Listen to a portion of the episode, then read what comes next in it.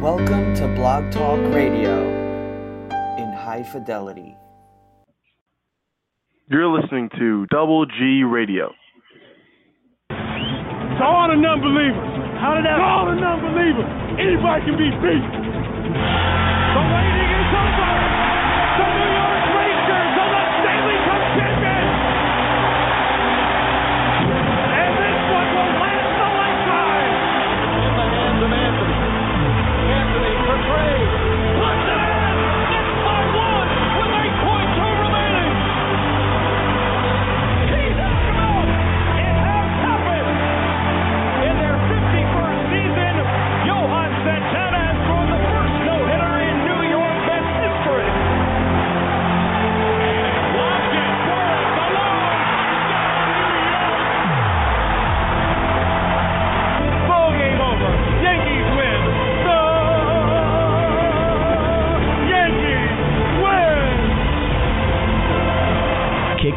Relax, and enjoy our expert analysis of all pro teams in the concrete jungle. Can't wait. It has finally happened. The deed is done. Kyrie Irving traded this past week. We'll tell you where, for who, and more importantly, who won this trade Cleveland or the other team that received uh, perennial All Star Kyrie Irving.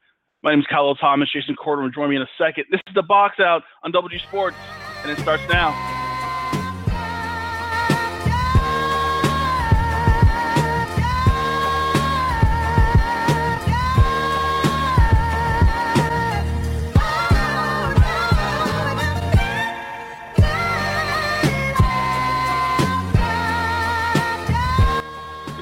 Is the box out, Double G Sports Radio.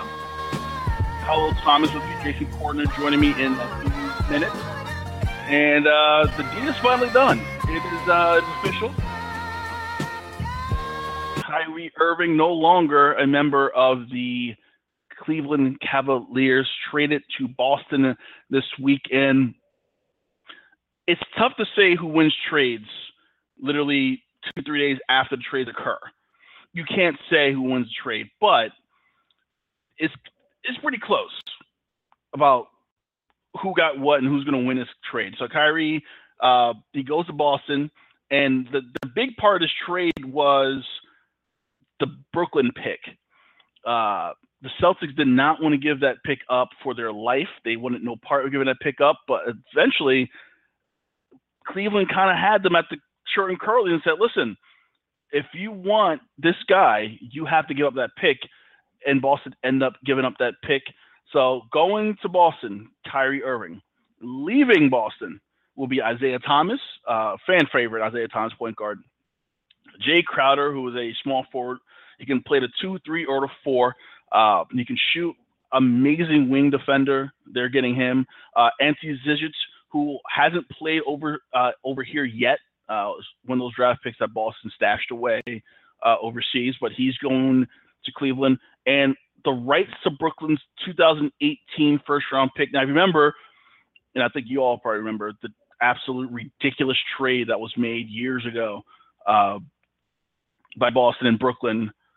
And we, you seem to think that that that trade is so long ago for Pierce and Garnett and Real, uh, Pierce and Garnett and Brooklyn pretty mortgaged the future to get those two players and how it just blew up in their face. It's still happening, and it that pick is still there. They still have one more pick from Brooklyn unprotected, which is very important. Uh, that pick doesn't have a top three protection, top five protection, top ten, no lottery. That pick is unprotected. So Brooklyn's as bad as they were last year, which I seriously doubt. And uh, Jason and I have always we've been on the same page about this since the off season started. They're not going to be as bad as they were this year. You know that that pick was a big chip that Boston didn't want to give up. Danny Ainge was insistent on not giving that pick up, and he eventually had. So now he has a couple picks in his back pocket. He has a Sixers pick, a Kings pick, the Lakers pick if certain things fall into place for Boston. If the Lakers have a really bad season, which they probably will. So Boston aren't they're not hurting with picks. They're not hurting with more trade chips, but that was the ultimate prize. Cleveland, deep in their mind, they have to know. They have to know that LeBron James is leaving Cleveland at the end of the year. That's on their mind. A report out that they're already kind of setting the stage for when LeBron leaves. So that pick is very important because if whether the, if the Nets make the playoffs, that pick is kind of like yeah. But if they miss the playoffs and fall into a lottery and the ping pong balls kind of go Cleveland's way, the Cavaliers can get a really good young pick and start from scratch with that pick. Now Isaiah Thomas is a free agent uh, after this upcoming season. Then you have Jae Crowder, who I believe is under control for another two years. So you have him. But Cleveland wanted that pick to say, hey, listen, if we get a really good pick, and next year's draft is not exactly the strongest. This year's wasn't that great either, but next year's going to be even more top heavy, where you're going to have three, four picks, and then the rest role players. So if the balls go Cleveland's way, they can get a, a, a transformational player and start from scratch which also which is also a reason why Kyrie probably didn't want to stay. Kyrie probably said, "Listen, LeBron's leaving. I have another year after he goes before I can even think about going anywhere. I don't want to be in this dumpster fire that is the Cleveland Cavaliers when LeBron leaves town because it's going to be a disaster. It's going to be a rebuild." And Kyrie probably said, "I do not want to be a part of that. Part of that," and he, that's why he requested the trade essentially. So it makes sense, but it, it, it's very it's a very interesting deal, only because you don't know Isaiah Thomas coming off a hip injury how he's going to react. Is he going to be the same Isaiah Thomas from last year when he was killing dudes late in the game, scoring 29, 30 points in fourth quarters? Or is he going to be kind of hobbled? Is he even going to be ready for the regular season? Because that hip injury, that's a really long recovery time. Now, reports have Isaiah Thomas looking really good this offseason. But is he going to be even be ready for game one when game one, obviously, oddly enough, Boston Cleveland, October 17th, game one, TNT, first game of the season. So that worked out perfectly for the NBA and TNT. But that's an interesting pick. Or do you even have now? You have LeBron, who's stuck in Cleveland for one more year, probably going to Los Angeles once plays the Lakers, begin his empire in LA and Hollywood. Is he going to whisper in Isaiah Thomas and Jae Crowder's ear, hey, listen, they didn't want you no more. You know, you you're with us now. They didn't want you.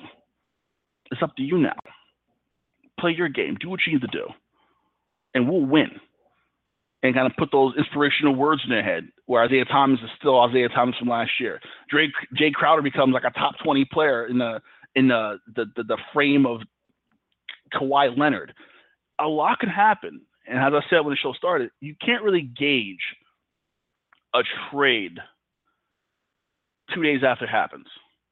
But if you go All Star break February, you go end of the season March April, you go to playoffs, then you can really determine how a trade shook out and who won and who lost. Right now, it seems pretty even. It seems like both teams got what they wanted. Boston needed another player. Isaiah Thomas is a great player. Isaiah Thomas is one of those players that will help lead a champion, a, a team to a championship. He'll help he won't lead. Isaiah Thomas is a two. He's not a number one option. And I think Isaiah, I think Danny Ainge knew that when he made this trade. And he has an emotion because Isaiah Thomas is a fan favorite. Everyone loved him, and the city rallied around him in the playoffs when his sister passed away and when he got hurt. And Isaiah Thomas thought he was going to get a max deal from Boston next offseason when his contract expired. But as I said, Isaiah Thomas is not a number one guy. Isaiah Thomas is a two, maybe even a three. Gordon Hayward, who they just signed Boston, he's not a number one either. Gordon Hayward's a two or a three. So Danny Ainge knew that Boston needed a number one option. You got to make the deal. And unfortunately, that deal required you give up that Brooklyn pick that you did not want to give up. Dan, I could imagine the anguish on Danny Ainge's face making that deal, knowing that Boston was going to hold on to that pick as long as humanly possible. And according to reports, this was the first offer that Boston came with. But also, Cleveland made it clear Cleveland wanted either that pick and or Jayson Tatum, who Boston drafted in NBA draft number three from uh, from Duke. So Cleveland made it very clear very early. So that's what they wanted. And they got the pick. So like I said before, it's going to be tough. It's going to be it's going to be a, it's going to be a weird season. I mean, I know NBA 2K17, those guys over at 2K are freaking out because Kyrie is on their cover in a Cleveland jersey, and now they're like, okay, what, so what do we do now? Do we just get a new picture? Do we just superimpose a Boston Celtic jersey on Kyrie Irving, or do we pick someone else, or do we go to LeBron? It, it, it's it's a lot of moving parts, but it's going to be a very interesting season. I say this every week with Jason, and he'll he'll be joining me in a, in a few minutes. The NBA has made a really they did a really good job this year of making this league year round, where the season ended in June. It's August 25th, 7:10 p.m., and we're still talking about NBA. NFL's in preseason. Mayweather McGregor is fighting tomorrow. This week was supposed to be Mac Mac May. Mayweather, McGregor, that was the whole week. That's what everyone should have been focused on this week. No one cares about the NFL right now. It's preseason. Baseball's kind of in the dog days at a huge brawl in the Yankee Tiger game. But besides that, no one really cares about baseball right now. This week was supposed to be Mayweather McGregor, and now this week was dominated. It still is dominated by Kyrie being traded to Boston. The NBA has done an amazing job of making this league a year-round thing. The NFL's done it. The NFL's tried to do it, and they kind of fell into a couple holes with, you know, I think the the, the off the field player misbehavior is kind of affecting that. But I think the NBA finally got the formula right where they're like, we can make we can stretch this out and make this league into an amazing, amazing year-round product, and the NBA is doing that right now. So Kyrie's gone, and wouldn't you know who won the pony? Kevin Durant was on the Bill Simmons podcast, and he actually had thoughts about the trade that sent Kyrie to Boston. And he said this on Bill Simmons' podcast. Listen to a podcast, amazing podcast. Ask After listen to us, obviously. Uh, Durant said, and I quote, "When you're around LeBron James, it's so much that comes with that. It's so much outside distractions, conversations, just noise that just comes around from being that comes uh, that comes from around being around LeBron James. This whole season is going to be about it, about if LeBron is going to leave or not. I'm ready for a, few. Um, I'm ready for a new challenge. He's talking in the voice of Kyrie Irving. All that kind of stuff is met the pinnacle of why he wanted to leave. It just just felt like he wanted a situation where he could just be free for all that and play. So interesting words from Kevin Durant. Uh, joining me once again, Jason Cordner, the man who ruled Brooklyn this weekend. What's going on? Not much, man. Not, not much. I was um, here on the phone trying to, you know, talk to Melo and see if he's gonna waive that no trade clause or not. Because uh, I wouldn't mind that next number ten or eight pick in the draft next year to go along with the Knicks probably sixth or seventh pick in the draft. So I was saying when the show started, I've been saying this pretty much since the show started, that it's hard to gauge who wins trades two days after a trade happens. But I'm going to ask you anyway. Who won this trade, Cleveland or Boston? You know, when it initially happened, I thought it was Boston, but that's what's so great about, you know, just like sitting back and relaxing and really thinking about it. I think the Cavs, I think both teams won and lost. And what I mean by that is I think Cleveland won this year in terms of Boston's biggest defensive threat to LeBron is now his teammate now in and Crowder. In Crowder. Mm-hmm. I think I'm, you know, I'm of the mindset that Kyrie Irving is great. No, I'm sorry, he's good. He's not great. I see too much Marbury in him. The way he wanted to leave Cleveland, he wanted to be his own team. I don't think Boston necessarily is his own team either.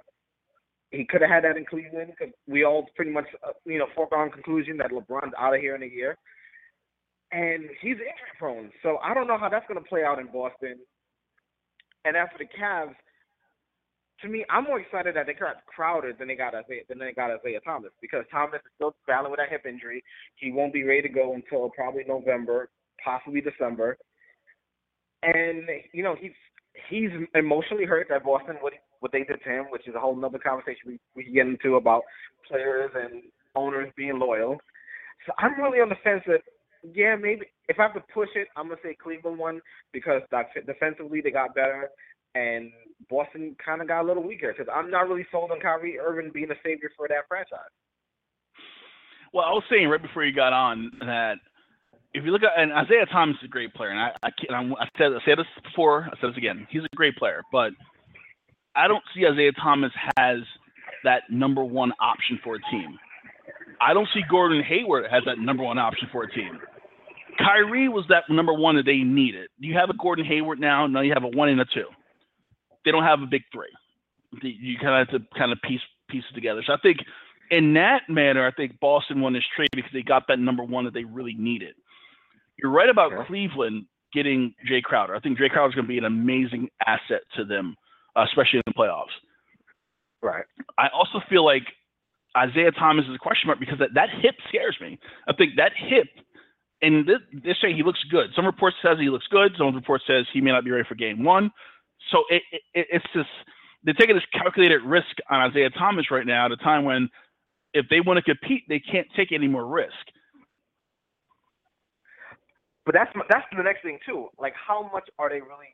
Do they really want to compete? Because, like we said, this LeBron thing is going to be hovering over that franchise all year long. You you and me both agree they're probably getting one or two teams out of Golden State in the finals. Nothing more, nothing less. So it's like I think the real intrigue for the Cavs to pull this trade off was to get in that Nets pick, which you know me, and you both agree we, we don't think the Nets are going to be top three or worst teams in, in the league next year. So I, I don't really. I think Cleveland's really playing it for next year because Isaiah's contract gets off the books. LeBron will be gone. That's more money. They're going to be under the cap. So I think they kind of they have one foot in trying to compete this year and the other foot in terms of next year. Yeah, I'm I'm pretty sure everyone knows LeBron's not coming back to Cleveland, and I feel like if if you're a Cleveland fan, hell, if you're Cleveland ownership, and front mm-hmm. office mm-hmm. who still believe that Cle- LeBron James is staying in Cleveland, you're smoking. You're smoking something good. Because there's no way he's staying. He's staying in Cleveland after this season. There's no way. Yeah, I just, I just can't see it. No, and and I was thinking about this last night too. Brooklyn has got to be like, okay, so they're still reliving. They're still reliving this Boston trade years after the fact. Yeah. I said this last night at work, at work where I couldn't get out and do the show last night. So I, I stayed an extra like hour so we could talk about basketball at Major League Baseball. Brooklyn's better than what everyone thinks. I'm I'm sorry, Stephen A. Smith was like, well, Brooklyn's going to be mad. Like the picks will be three or four. That pick's to be like 15, 16. I really think Brooklyn's making the playoffs. So I think that pick kind of becomes null and not null and void, but next year's draft is not going to be that great it's gonna be very, very exactly. top heavy, similar similar to this year, but even less next year than this year. So I feel like if that pick is not in the top four or five, that pick becomes for a role player, not for a, tra- a transformational player that's going to bring Cleveland out of the, the, the, the hell that they're going to be in after LeBron leaves. And just for anybody listening that thinks that the Nets are really going to be that awful, just remember, just remember this: the Western Conference is top heavy once again, so they're going to beat up on the bottom of the Western Conference. And traditionally speaking, the East, those bottom teams in East can go out west and beat a Laker team that's rebuilding, a Clipper team that's rebuilding, a Pelican team that doesn't have chemistry issues. You know, so I don't think that the Nets are going to be at that bottom tier. I really think if they, like you said, I think they're competing for the eighth I think they either get it or they don't get it. I'm pushing towards 35 wins, and that does that normally does not get you a top five pick. So, and some of some of the Nets, and we're going to kind of flow back and forth between Cleveland and Boston and Kyrie. D'Angelo Russell, you told me a quote he said last uh, last night when we were texting. He said he wants teams to hate Brooklyn. He said we struggled the last two years in Brooklyn. Teams are used to coming in and taking nights off. I just want to rebuild that and make it a place where people can come and say, all right, we got the crowd against us. It's New York. So I feel like he's talking confidently. It seems like that organization is like, listen, we don't have the best team in the NBA. We got it. We understand. Do we have the top eight team in the East? Probably. But can we play hard every single night with better players than we had last year? Oh hell yeah! I feel like, and I feel like they're all starting to buy into that now. They're buying in hook, line, and sinker now. Absolutely, I think they're really gonna run the we're the misfits where no one believes in us attitude approach, and it's gonna work for them. And there's one thing about the Nets throughout the years between Marbury, Jason Kidd, their point guards show up to play, and I think I think Russell sees the void in the New York market, especially if Melo does get dealt or not. That we need a new face of basketball. It may be Porzingis, but I think Russell could come out here and kind of pivot that if he has a great early half of the season. And talking about a void in New York with uh, New York basketball, the Kyrie deal is done. There was a lot of talk about the Knicks trying to kind of jump into the fray and offer Carmelo and picks and players, not Porzingis, because apparently Cleveland wanted Porzingis as part of the deal. New York said no. Carmelo Anthony's still a Knick. It's August 25th. Training camp starts in a few weeks. What happens now with the Knicks? Where does this organization go now? I, I think it's better you try to bend the fence and uh, try to reel back in Carmelo. Because as much as he wants to go to Houston, I think he needs to like let that go and just you know embrace playing in New York for one more year. See what the young guys could do. do my question is, do you see do you see this kind of being fixed, or do you see this as too far gone? I think you know, I think it could be fixed. We got the brothers running the garden now. James Dolan has, you know, he's really going a whole full year just minding his business, not really getting involved. So I think it's really up to the new Knicks brass to like really put their arms around Carmelo and be like, hey, listen, you still got Porzingis. Let's see what this French rookie can do. Let's see what a motivated Tim Hardaway Jr. can do for you. Still got home and you still got Gomez. The East is weaker. You know, realistically, you should compete for a playoff seed. And I think that's the best bet. You know, Cleveland's in disarray, so it's you know, I mean, it's wide open. You should really think about staying.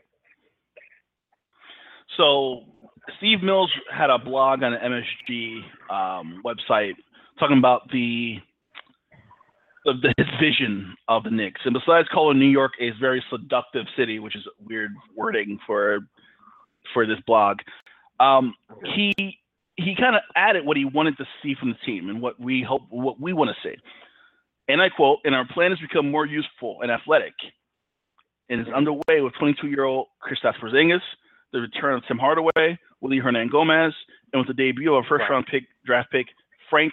And I just call him Frank because I never remember. I can't pronounce his last name. But he and I'm look, looking at his blog, he left out Carmelo completely. Carmelo was not mentioned once in this entire blog, and this blog is substantially long. It's, it's, it's a long read. Carmelo's not mentioned once. So Carmelo seeing that, and I asked the question again: Can this Mhm. relationship be rebuilt after your president pretty much said, "Hey, this is what we're going to do. We want to do this," It didn't even include the guy who is still your number one player on your team? Oh man, it's going to be a tough training camp. It's going to be a very interesting training camp, to say the least. Worst case scenario, I think if Melo does get dealt, it doesn't happen until like right before the trade deadline, and that gives the Knicks enough time to really up his trade value. Maybe one of these Mhm. bubble teams that think they can compete in the Western Conference, or maybe someone that's in the East that someone like you know like Washington who has made no moves this offseason after they were so close to knocking off Boston in the semis last year. Somebody might get desperate and offer a king's ransom to the Knicks. So you know maybe it's in the Knicks' best interest to try to mend the fence for now and be like, hey, listen, Melo, we know you don't want to be here, and we're still looking to deal you, but in the meantime, let's all play nice. Let's you know let's not leak anything and let's increase your assets and get you on a playoff team before the end of the season. It's gonna be it's gonna be very interesting. Like you said, uh, that that first day of training camp when Melo shows up and questions are asked, and you know Scott Perry is gonna be there and not knowing how to answer questions, and Steve Mills is gonna have that deer in the headlights look like he had when uh, Perry got introduced. It's gonna be very it's gonna be fun. It's gonna be fun to do a show after that first training camp session because I'm gonna be I'm probably laughing the entire time. I can't wait for the training camp to open and that, like you said, that first trip is going to be so interesting to see the body language. Oh God.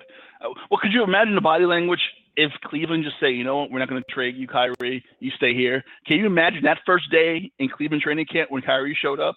Like, I, I almost wanted that to happen. But you know what? I, I'll give Cleveland's new general manager a lot of props. Because I just I did not think they would have traded Kyrie. I thought that was in like something come training camp. They mend the fences. I didn't know it was that bad. So to me, it it must have been a lot worse than they were letting on. And maybe LeBron Camp did leak that stuff that he wanted out of there. And now we hear Shumpert wants out. I can understand Shump wanting to be out because now with the new additions, because he's he has no role in that rotation. So I can understand him mm-hmm. wanting to be traded. But but yeah, so I did not think that this relationship was that was that torn. Well, going back to the Kyrie trade again, Kevin Durant was on the Bill Simmons podcast, and I mentioned it before. I mumbled through it because the, the, words that he used were kind of weird, weirdly placed. So I couldn't even get through it because I was jumping over. But essentially. Durant said that Kyrie kind of didn't want all the attention that comes with being around LeBron James, and he wanted to go to a situation where he could just play basketball and not have to worry about will LeBron leave, will LeBron stay, what's going on? Because this whole season is going to be whoever plays in Cleveland is going to deal with that question the entire season. LeBron, are you going to stay? Are you going to go? Do you think LeBron's going to stay? Do you think LeBron's going to go? So Durant kind of put it out there, said, "Listen, there's a lot of a lot of questions, lot of conversation, distractions that come with being around LeBron James." Do you agree with Durant saying that Kyrie probably got sick of it and said, "I'm not dealing with this," especially not dealing with. And I said it before you came on, the dumpster fire is going to be Cleveland when LeBron mm-hmm. leaves.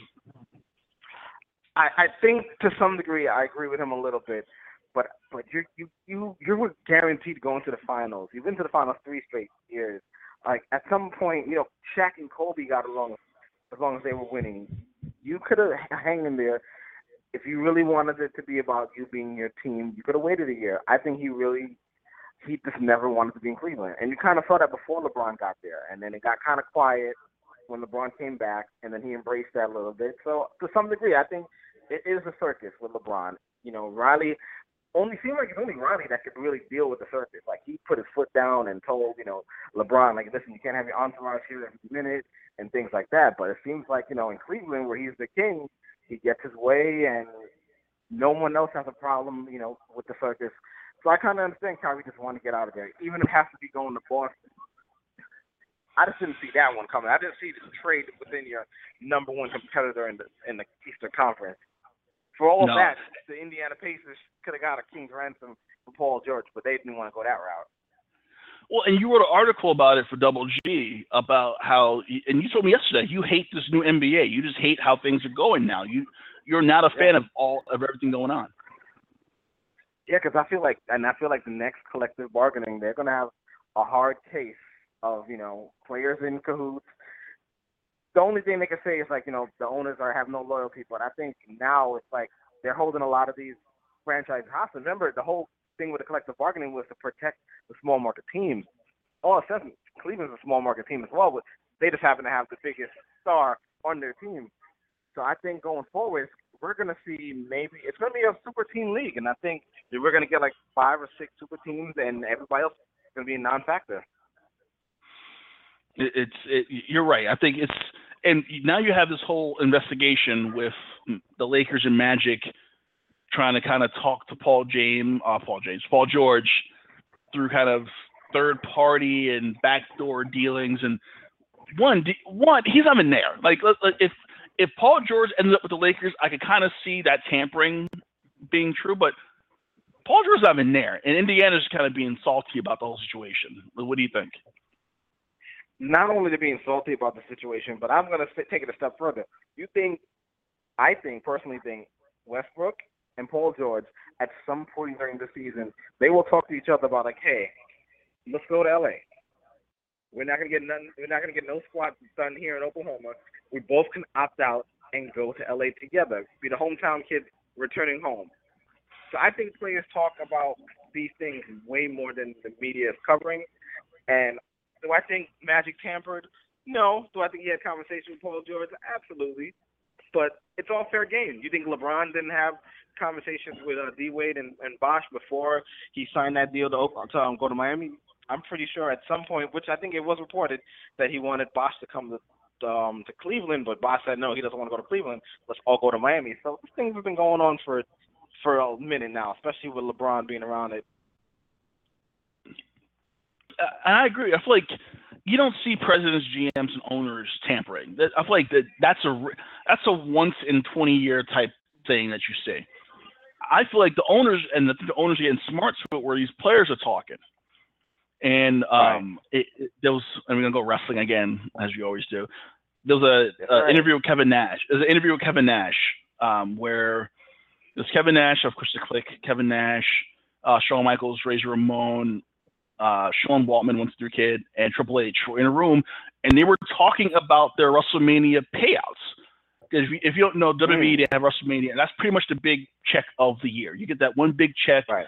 and you know how good business was based on that one check. This was back in 1994, 1995, and they said they were talking about their payouts, and Kevin Nash was not happy with the payout he got based on what Shawn Michaels got, and he called the office and said, "This this is BS. I want to talk to Vince McMahon." So at that point, Vince knew, okay, they're talking. I think now the owners starting to realize in that in the NBA, the players are starting to talk. And I feel like you, you can't oh, yeah. cap that. There's no way to stop that either. You can't say, hey, you can't talk to so and so to get him come here, or you can't talk to you, Right. you can't cut that out. So I think the tampering thing is just Indiana being like, well, we lost Paul George. We know he's going to L.A., but we wouldn't get we wouldn't get a scout before he goes over there. Which I'm pretty sure the NBA is like, you're full of it. It's not happening. They just kind of patting him on the head and saying, we'll investigate because you know you're a small market and we want to keep you happy. But like, come on. You know what it is too. You know what it is too. Like out of all the smart, out of all the small market teams, we got to this Indiana example is going to be something that they're going to look at from years to come. Just think about this: when Paul George broke his leg, they could have been like, you know, we shouldn't have our players playing, you know, for USA basketball. They didn't make any hiss or fit about it because they figured Paul George was a perennial All Star. The team at the time was doing good. They went to the Eastern Conference Finals two years in a row, and then you know, Paul broke his leg. David West left. Roy Hibbert reverted back into Roy Hibbert, and things didn't fall. in- Things didn't fall in place for Indiana. So it kind of like set the tone, and then all of a sudden, Paul George is like, "Hey, he wants out of here." So Indiana felt like they got hurt. They got burned twice by the same player, and I think they're to The NBA Players Association has to be aware because the owners are going to use that as a prime example. Like, hey, listen, we had a franchise player in the small market team. We did everything to appease him. Got to got to the final conference final twice, and he still wanted out. And he could have made the most money staying here, and he didn't want to do that. So they're gonna feel away because I don't think if you really look at the landscape of the NBA now, not even the Spurs are making it back to the finals anytime soon. So it's really gonna be just the glamour. You know, oh, it's gonna be the glamour. Golden State, Boston could probably be in the mix a couple years from now, and LeBron, and that's it. So these small market teams have no shot going forward. Not how'd you hear? See, I live in New York now. I moved to Queens, and my old apartment in New Jersey. I'd never heard this many sirens ever, and I've, I've heard sirens since I moved here, like every night since I've been here. Welcome to New York. I- Well, Jesus Christ. Uh, 914-338-0897 is the number if you want to call in and uh, chime in on the Kyrie Irving trade. Last thing on this trade, we got to look at Boston. Um, and it's, it's it's very interesting because they only have four players left from last year's roster. Al Horford, Marcus Smart, Jaylen Brown, Terry Rozier. Other than that, the whole roster's over overturned. And Brad Stevens, for as good a coach as he is, it's going to take a minute to kind of mesh all these new faces, especially these old faces who still want who still want their touches.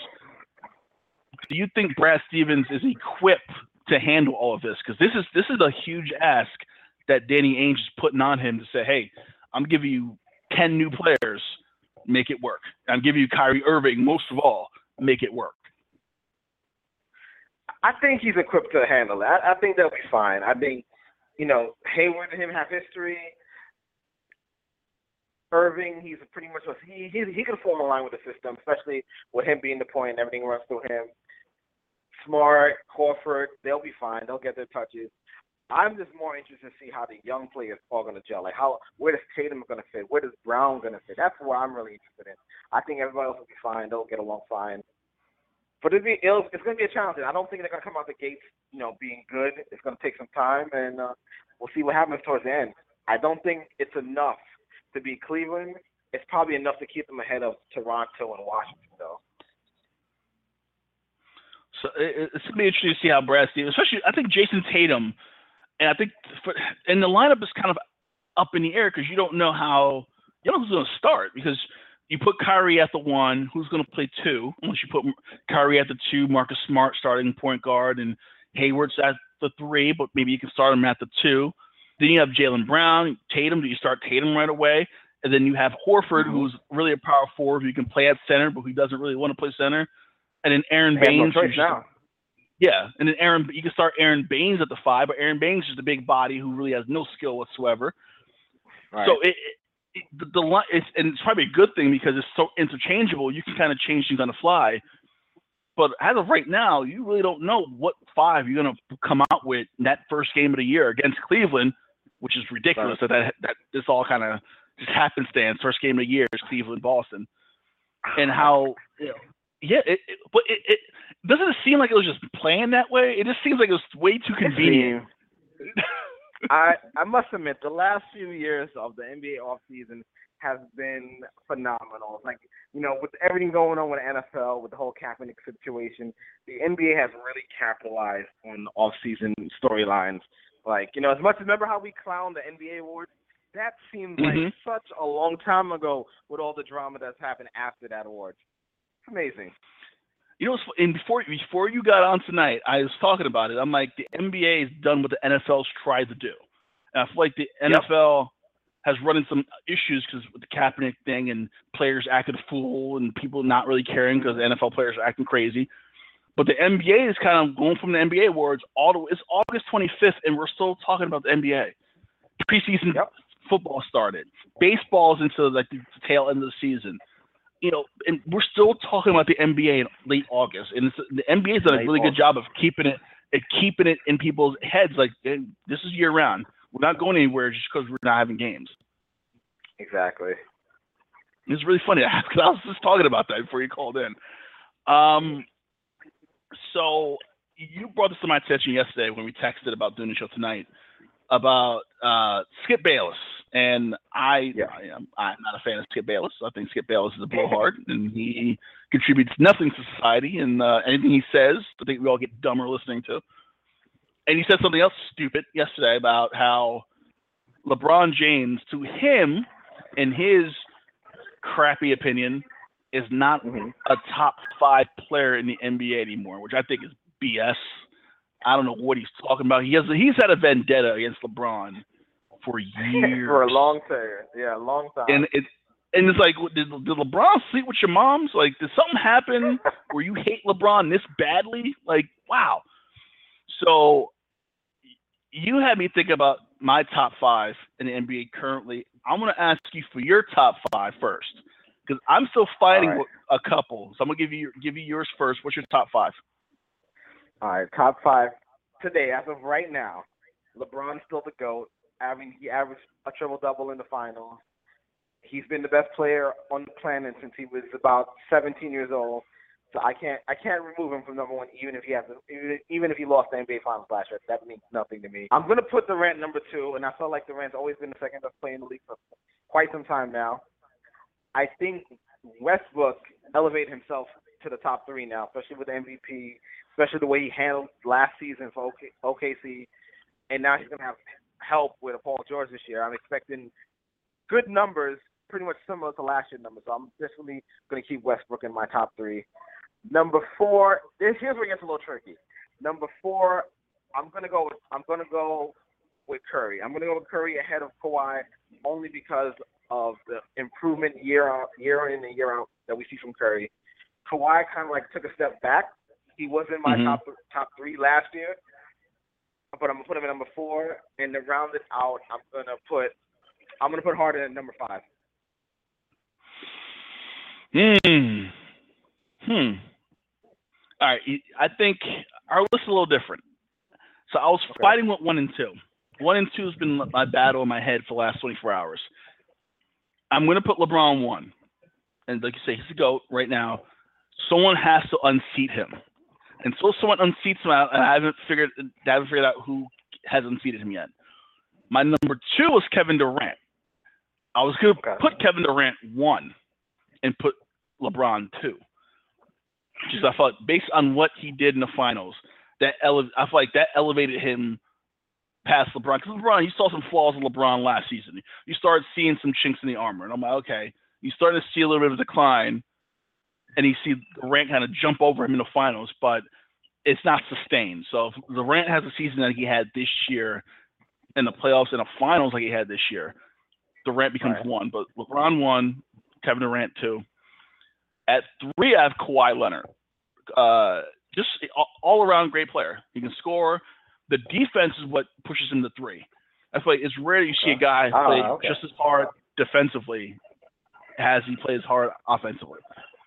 The fact that he can, you know, be in the contendership for the MVP, defensive player of the year, all NBA, all defensive team, says something to me. And I feel like that that that warrants a top five spot. Number Okay, four. Number four, I got James Harden. Um, I think he's going to continue playing well this season, even with Chris Paul playing there. I think his numbers are going to take a dip because I feel like Chris Paul is going to. Harden not playing the point is going to hurt him number wise, but I still think he's going to put up 29, 30 points a game, hits hit his three, scores points. So uh, Harden's four. And as much as I didn't want to put him on this list, because you know how I feel, Russell Westbrook is five. I'm not a st- Yes, the MVP. Yes, the MVP is the fifth best player in the league.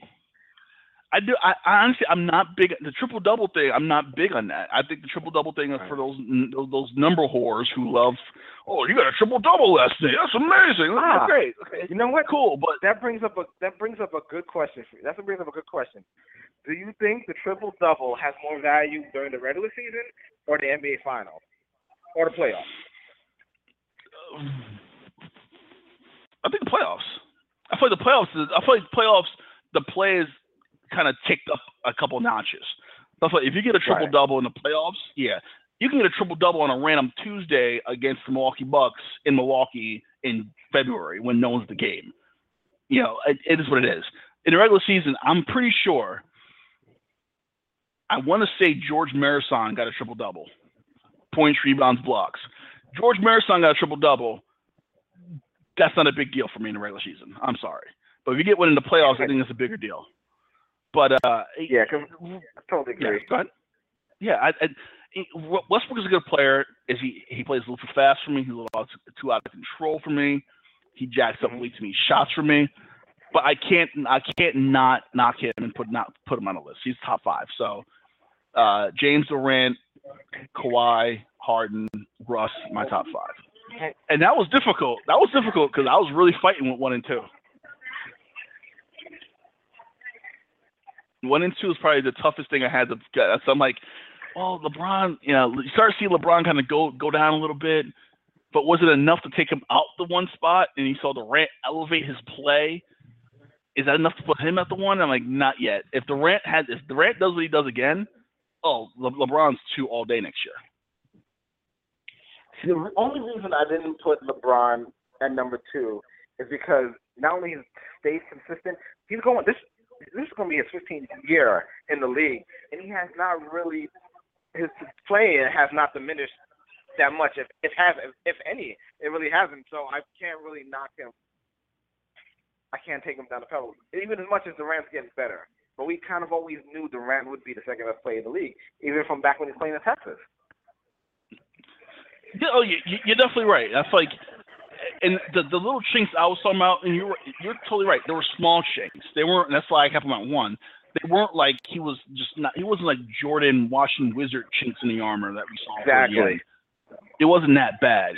It, but it was like okay, he eh, he usually makes that shot. Uh, he usually makes that dunk. He missed that one really badly. Uh, yeah, okay.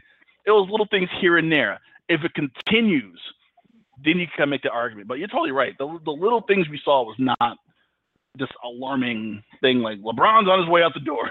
Game over. Yeah.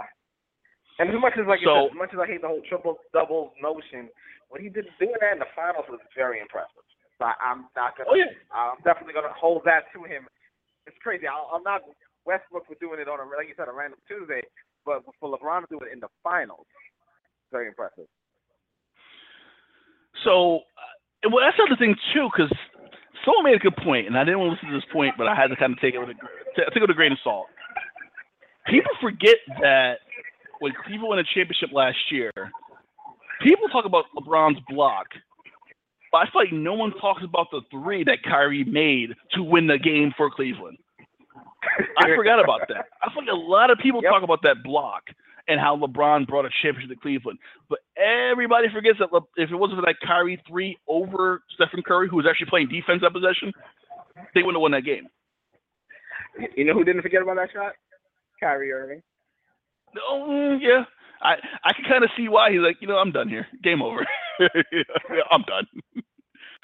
so I'm I'm looking at the Knicks roster, and uh, it crossed my mind real fast as we we're talking. And I want you to hear who we have on the roster right now, and tell me based on the names you hear, how many wins we will have this year. So we Okay. go alphabetical order. So we start with Carmelo Anthony. And this is just the, the training camp preseason roster. So a lot of these guys you won't see, or they'll probably go to the G League. So keep that in mind also.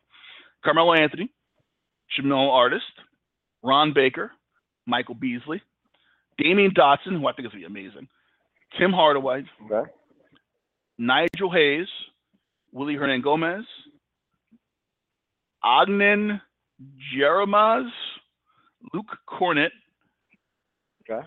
Kaminskas, whose first name I can't ever pronounce, but it's Kaminskas, Courtney Lee, Joakim Noah, who says he's going to come back ready to go. yeah. My boy Yeah. Frank, my boy Frank, Kyle O'Quinn, Yep. Porzingis, Okay. Chasson Randle, Xavier, Rathan-Mayes, Ramon Sessions, Lance Thomas, who's getting paid like six million a year. I totally forgot his contract was there. And Oh, wow, Sasha okay. Vujacic.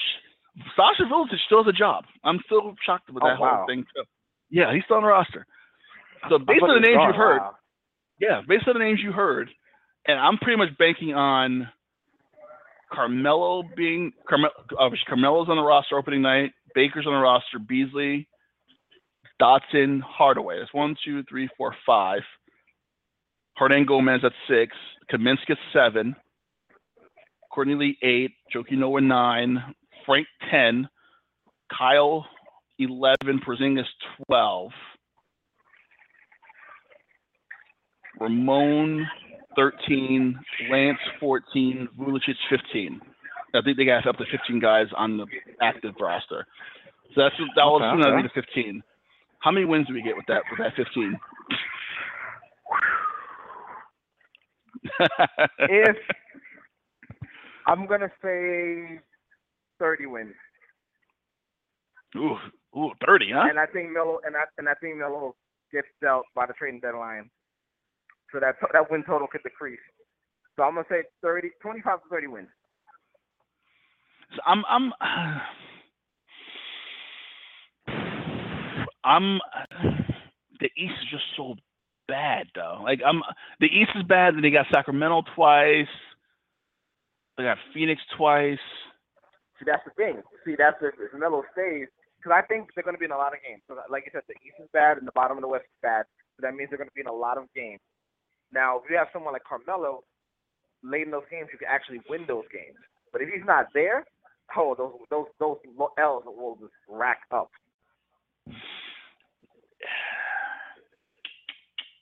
I think I think you're right. I think I think 30, 30 and 32 maybe. 30, 32 is gonna be one of those two wins they get against a good team when they rest a bunch of guys when they come to New York or when they go to them. So yeah, you're probably in that in that range. It's just they made a big deal about signing uh, about artists and signing guys like that. And I was like, well, that's not really Nigel Hayes, who they they love apparently, who played at Wisconsin.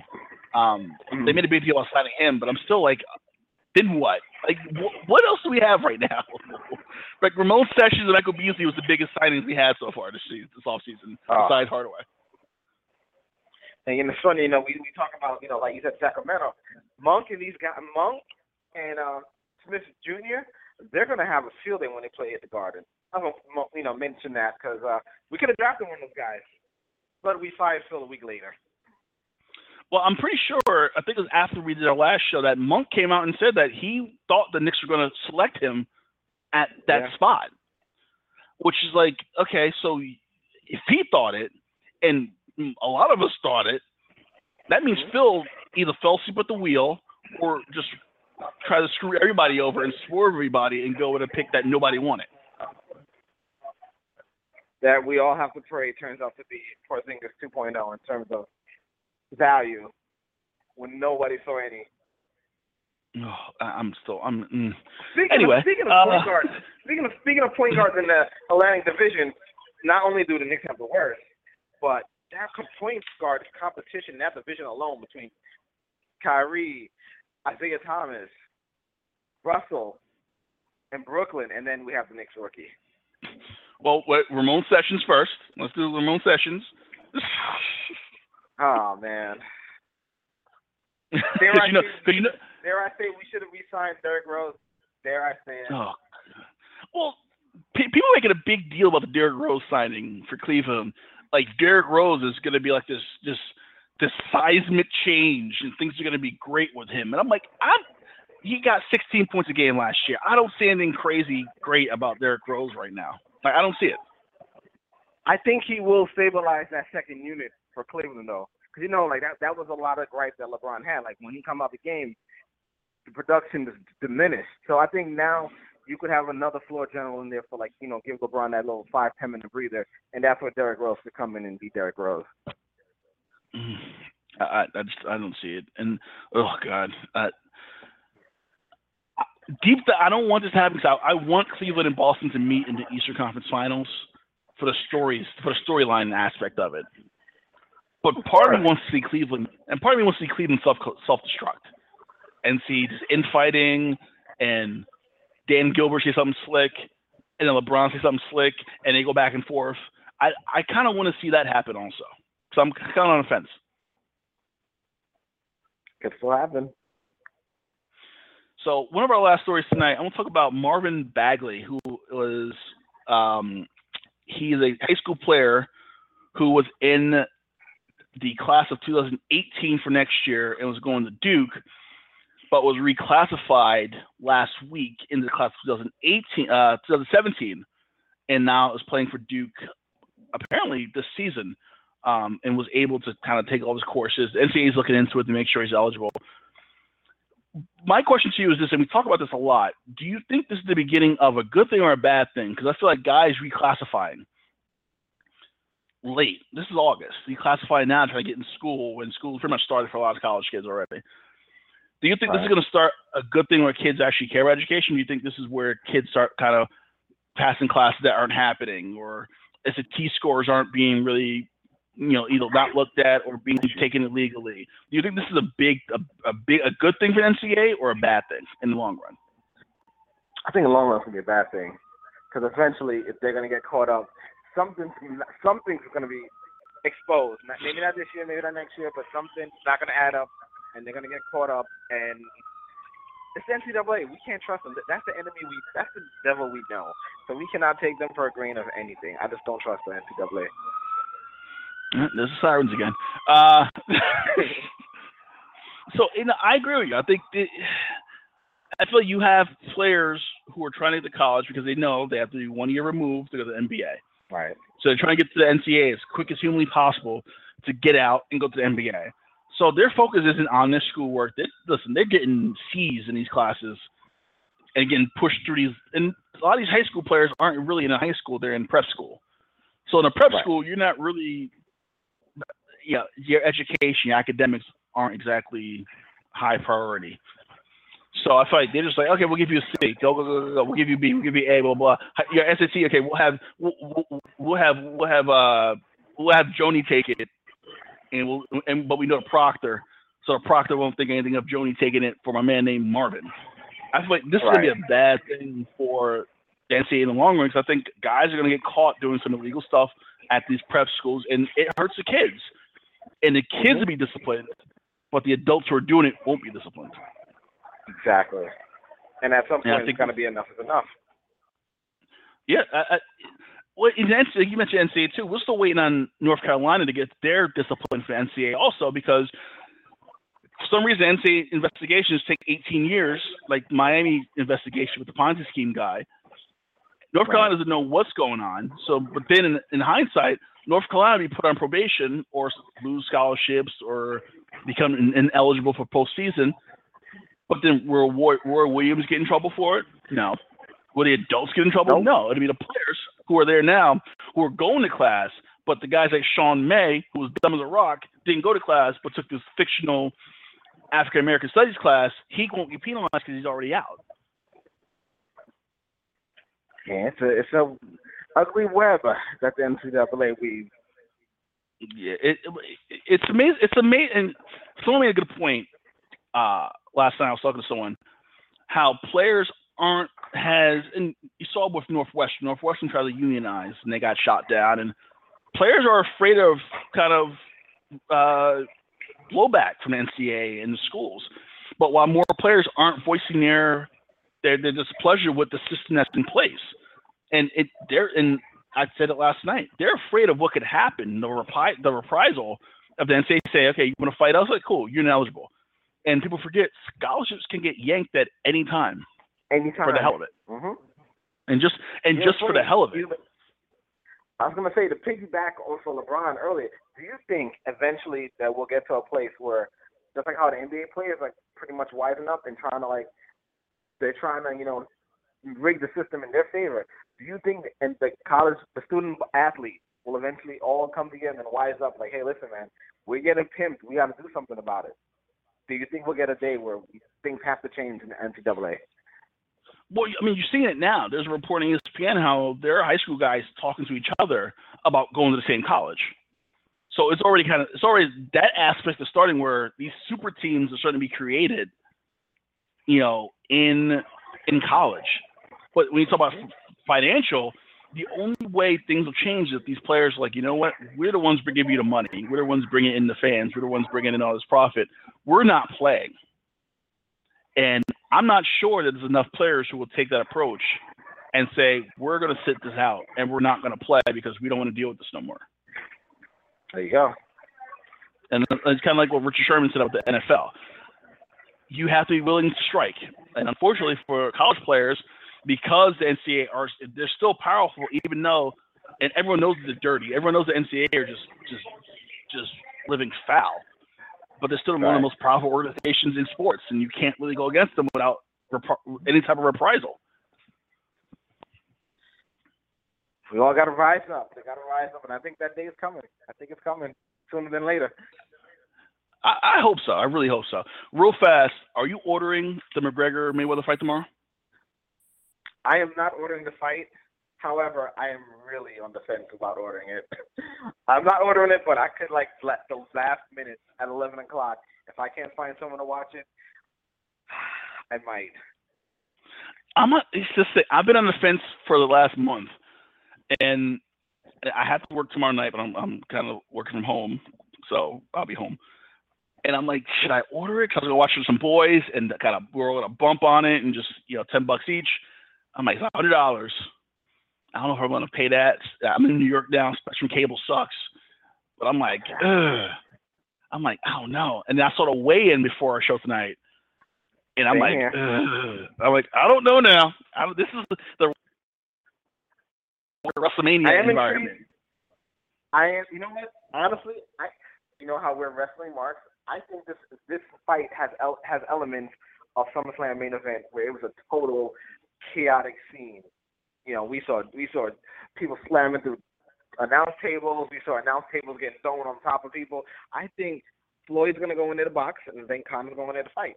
So I think it's gonna be an interesting fight. I do think it's gonna go a couple more rounds than people expected to go. Conor's young. It's- Floyd is 40. He is 40. This is Tom Brady going up against Alabama's defense. In, in, all, in all essence, in all essence, that's what it is. So that's why I'm. That's why I'm a little intrigued. You know, we always say, can the best can Duke beat the, the Brooklyn Nets? Can Alabama can can Alabama beat the Cleveland Browns? We're always intrigued by that storyline, and we actually get this in a mixed martial art, you know, boxing environment. And Floyd is not only fighting for his money; he's fighting for the honor of boxing because he lose this fight. Oh man, forget about it. Boxing takes a major hit, so he's fighting for the sport that he loves. This is more than just a regular boxing match. Very interesting. So we got a couple seconds. Jason, good show as always. Thanks so much. Box up seventh. That's a Thursday, normal time. Jason, thanks again. Have a great week. See you in a couple weeks. Thanks you too. All right now.